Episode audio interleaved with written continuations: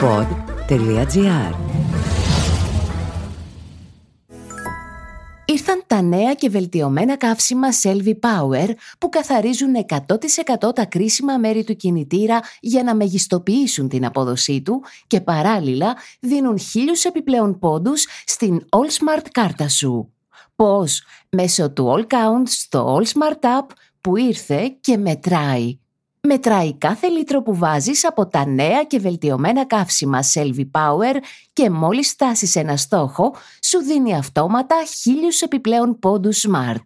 Κατέβασε το All Smart App και ξεκίνα να κερδίζεις ακόμα περισσότερο.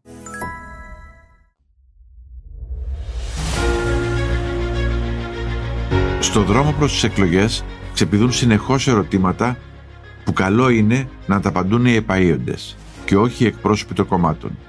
Είναι το podcast «Απορίες ενός ζαλισμένου ψηφοφόρου για τις εκλογές του 2023».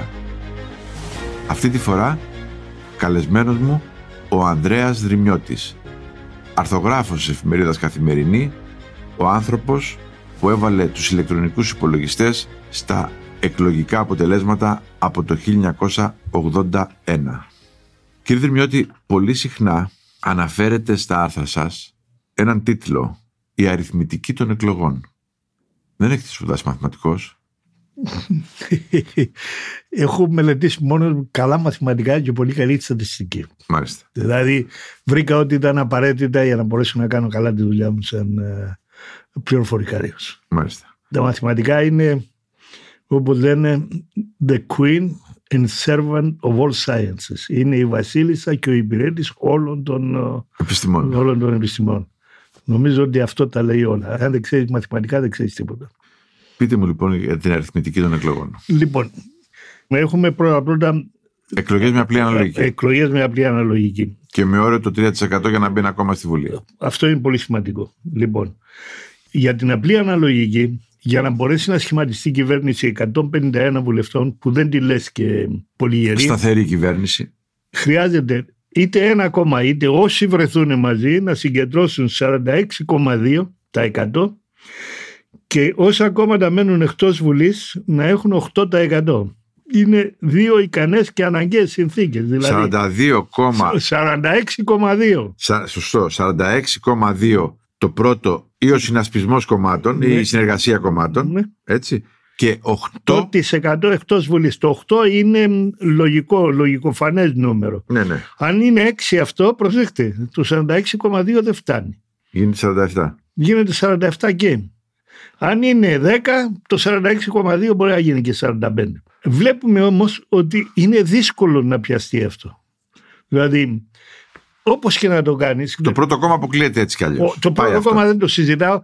Δύο κόμματα ξεπέρασαν αυτό το νούμερο. Το Πατρέας του Παπαντρέου το 81 με 47 και αν δεν απατώμε και το Πασόκ το 2009 κανένας δεν ξεπέρασε αυτό το, νούμερο. Και ο Μητσοτάκης το 90. Λοιπόν, είναι πολύ σπάνιο να πιάσεις αυτό το νούμερο. Λοιπόν, άρα βλέπουμε ότι η προσωπική μου εκτίμηση εμένα είναι ότι δεν πρόκειται να σχηματιστεί κυβέρνηση. Ναι. Αυτή είναι η ψυχρή αριθμητική. Πάμε όμως, υπάρχει και ένα δεύτερο κομμάτι. Είπαμε, αυτό γίνεται 151 βουλευτές. Τώρα, ας πάρουμε την περίπτωση που την κουβεντιάζουν όλοι. Δηλαδή, λέει ο Τσίπρας, τον άκουσα εγώ, το πρώτο με το τρίτο κόμμα. Δύσκολα το πρώτο με το. Δηλαδή, αν, αν, είναι, αν πάρει αυτός 34 και να πάρει και ο άλλος, ξέρω εγώ, 11, δεν φτάνουν. Άρα χρειάζεται και ο Βαρουφάκης μέσα. Υπάρχει κανείς που εξασφαλίζει ότι αν αποφασίζουν οι τρεις αρχηγοί των κομμάτων να πάνε μαζί, ότι θα ακολουθήσουν όλοι οι βουλευτές ένα τέτοιο σχήμα; Εγώ ξέρω πάρα πολλούς, τουλάχιστον δύο από το Πασόκ που δεν θα ακολουθούσαν αυτό το σχήμα για να μην φταρούν εντελώς πολιτικά. Ναι. Λοιπόν, άρα βλέπουμε ότι είναι στα όρια του αδυνάτου Πάμε τώρα στην ενισχυμένη αναλογική. Στην ενισχυμένη αναλογική. Μιλάμε για το άλλο σύστημα που θα γίνουν εκλογές του Ιουλίου, που είναι ο νόμος, ο νόμος Μητσοτάκη. Που έχει ένα πριμ κειμενόμενο. Το οποίο είναι κλιμακωτό. Ναι είναι ως εξής, για να εξηγούμε στον κόσμο. Γιατί και εδώ απορώ. Και σοβαροί δημοσιογράφοι μιλάνε ότι το πόνου είναι 40. Δεν είναι 40, είναι 50. Είναι ως εξής. Το κόμμα που θα συγκεντρώσει 25% παίρνει 20 έδρες πόνου. Όταν είναι δεδομένο ότι είναι πρώτο κόμμα εννοούμε. Ο πρώτος. Το πρώτο κόμμα. ο πρώτος. Πολύ σωστά. Το πρώτο κόμμα που συγκεντρώνει 25% και πάνω παίρνει, Παίρνει μόνο αυτομάτως 20. 20. Για κάθε 1% πάνω από το 25 παίρνει άλλες δύο έδρες. Μέχρι να συμπληρωθούν 50 έδρες στο πολύ. Άρα στο 40% παίρνει 50 έδρες που είναι το ανώτατο όριο του πόντου. Τώρα, το απόλυτο ποσοστό για 151 έδρες είναι το 40,4. Δηλαδή με 40,4 βγάζει 151 έδρες. Με 8% εκτός Βουλής το 40,4 γίνεται 37,2. Που δείχνει. Και με 10% εκτός Βουλής το 40 γίνεται 36,4. Δηλαδή το ποσοστό της αυτοδυναμίας κατεβαίνει ανάλογα με το ποσοστό των κομμάτων που μένουν εκτός Βουλής. Λοιπόν, αυτό το παράδειγμα που έδωσα δηλαδή με 38,4 και 10% εκτός Βουλής βγάζει 156 έδρες. Δηλαδή είναι μια γερή πια κυβέρνηση. Η εκτίμηση μου εμένα είναι η εξής. Είναι ότι όποιος πάρει είτε ο, η Νέα Δημοκρατία είτε ο ΣΥΡΙΖΑ κοντά στο 34 ή 34 ή 35% θα πάρει την αυτοδυναμία στις επόμενες εκλογές γιατί ο κόσμος θα του δώσει αυτό το σπρώξιμο.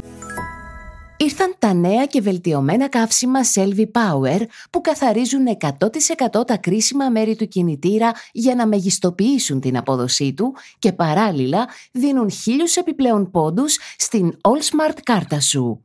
Πώς; Μέσω του All Count στο All Smart App που ήρθε και μετράει. Μετράει κάθε λίτρο που βάζεις από τα νέα και βελτιωμένα καύσιμα Selvi Power και μόλις φτάσεις ένα στόχο, σου δίνει αυτόματα χίλιους επιπλέον πόντους Smart. Κατέβασε το All Smart App και ξεκίνα να κερδίζεις ακόμα περισσότερο. Λέτε ξανά ότι αν στις εκλογές της απλής Της αναλογικής αναλογικής. κάποιος πάρει Πάρει 34, 34 35 ο κόσμος θα δώσει αυτό το 2% που είναι απαραίτητο, μπορεί να είναι και 3% για να κάνει αυτοδυναμία. ναι, για να κάνει αυτοδυναμία στις επόμενες Ε, εκλογές. Και αν μου επιτρέπεις, Ναι, η τελευταία δημοσκόπηση που είχε γίνει πριν από τα τέμπη ναι. δημοσιεύθηκε στα νέα, δεν θυμάμαι, νομίζω ότι ήταν της Opinion και είχε ένα έβριμα το οποίο πέρασε κάτω από το ραντάρ των δημοσιογράφων εξαιρετικά σημαντικό. Έλεγε αν αύριο είχαμε εκλογές τι θα ψηφίζατε και έλεγε θα πάρει η Νέα Δημοκρατία 34,2. Το ίδιο δείγμα, πρόσεξε, στο ίδιο δείγμα η ερώτηση ήταν, η επόμενη ερώτηση ήταν εάν δεν σχηματιστεί κυβέρνηση από την πρώτη αναλογική τι θα ψηφίζατε και το 34,2 γινόταν 38. Δηλαδή, άρα ενισχύει αυτό που σου λέω. Ο κόσμος δεν θέλει ακυβερνησία. Θα έχει μία, λέτε, ένα τμήμα του κόσμου, μια δοκιμαστική ψήφο στην απλή αναλογική. που Όχι μόνο ψηφίζει- δοκιμαστική, αλλά μπορεί και τιμωρητική. Ναι, ναι. Δηλαδή, Έχω θυμώσει με το Μητσοτάκι, δεν έχω ψηφίζω. θυμώσει, την, εκ- μπορεί να την εκφράσει με ένα περίεργο τρόπο γι' αυτό και μπορεί να δούμε να ψηφίζει μικρά κόμματα, αυτή είναι η, η εκτίμηση που κάνω, με την ιδέα ότι θα έχω την ευκαιρία να τη διορθώσω την ψήφο Ναι. μου στις επόμενες εκλογές. Γιατί ξέρω ότι έτσι κι αλλιώς δεν θα βγει η κυβέρνηση αντιπρόεδρο. Γιατί, λε- λοιπόν, αυτή είναι η αν θέσει η προσωπική μου εκτίμηση. Είναι και μια εύλογη, αν μου επιτρέπεις, αντίδραση του κόσμου. Έτσι, γιατί κανείς σήμερα δεν ψηφίζει με πολύ χαρά ένα κόμμα. Οι περισσότεροι ψηφίζουν ένα κόμμα επειδή άλλοι θεωρούν ότι είναι χειρότεροι. Πολύ σωστά το λες. Ναι. Όχι, πάω ένα βήμα παραπάνω. Δηλαδή, σου δίνω δύο πράγματα. Πρώτα πρώτα σου λέω, κοίτα να δεις. Δεν είμαι πολύ ευχαριστημένος από σένα. Μην με θεωρείς δεδομένο. Μην με θεωρείς δεδομένο, αλλά από την άλλη μεριά προκειμένου να κυβερνηθεί αυτή η χώρα, είμαι διατεθειμένος να σου δώσω το ευεργέτημα της αμφιβολίας. Ναι.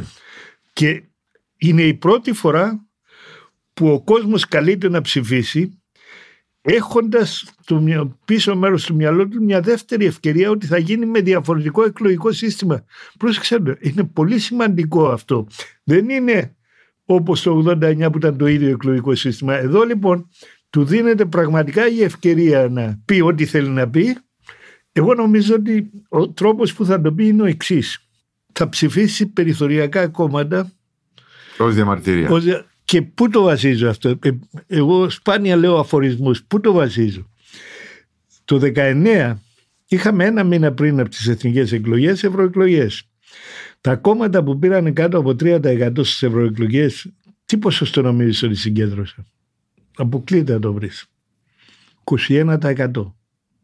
Ένας στους πέντε ψηφοφόρους στις ευρωεκλογές έχασε Ψήφι- την ψήφος του. Ψήφισε κόμμα που δεν εκπροσωπήθηκε. Που δεν πλησίασε καν να εκπροσωπηθεί. Δηλαδή το 1% του μισού, τα 100 του. 21% αυτό είναι συγκλονιστικό ποσοστό. Εγώ απορώ πως δεν το πήραν χαμπάρι οι δημοσιογράφοι. Είναι- Σωστό είναι αυτό που λέει. Ε, βέβαια. Δείχνοντας το ότι επειδή δεν ενδιαφέρει και πάρα πολύ οι ευρωεκλογές, έτσι δεν είναι. Ναι. Λοιπόν, σου λέει, άσε να ψηφίσουμε τώρα και μετά όταν θα έρθει η ώρα να ψηφίσουμε θα, θα δώσουμε το... Και μετά το 21 είναι 8. Το 21 που δεν εκπροσωπήθηκε έγινε 8. 8. Μάλιστα. Τεράστια διαφορά. Ήταν το podcast Απορίες ενός ζαλισμένου ψηφοφόρου με τον Σταύρο Θεοδωράκη.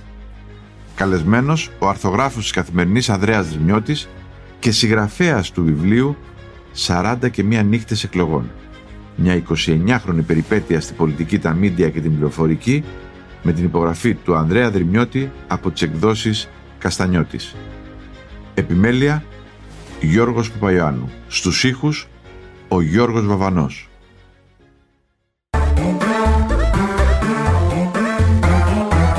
Pod.gr. Το καλό να ακούγεται.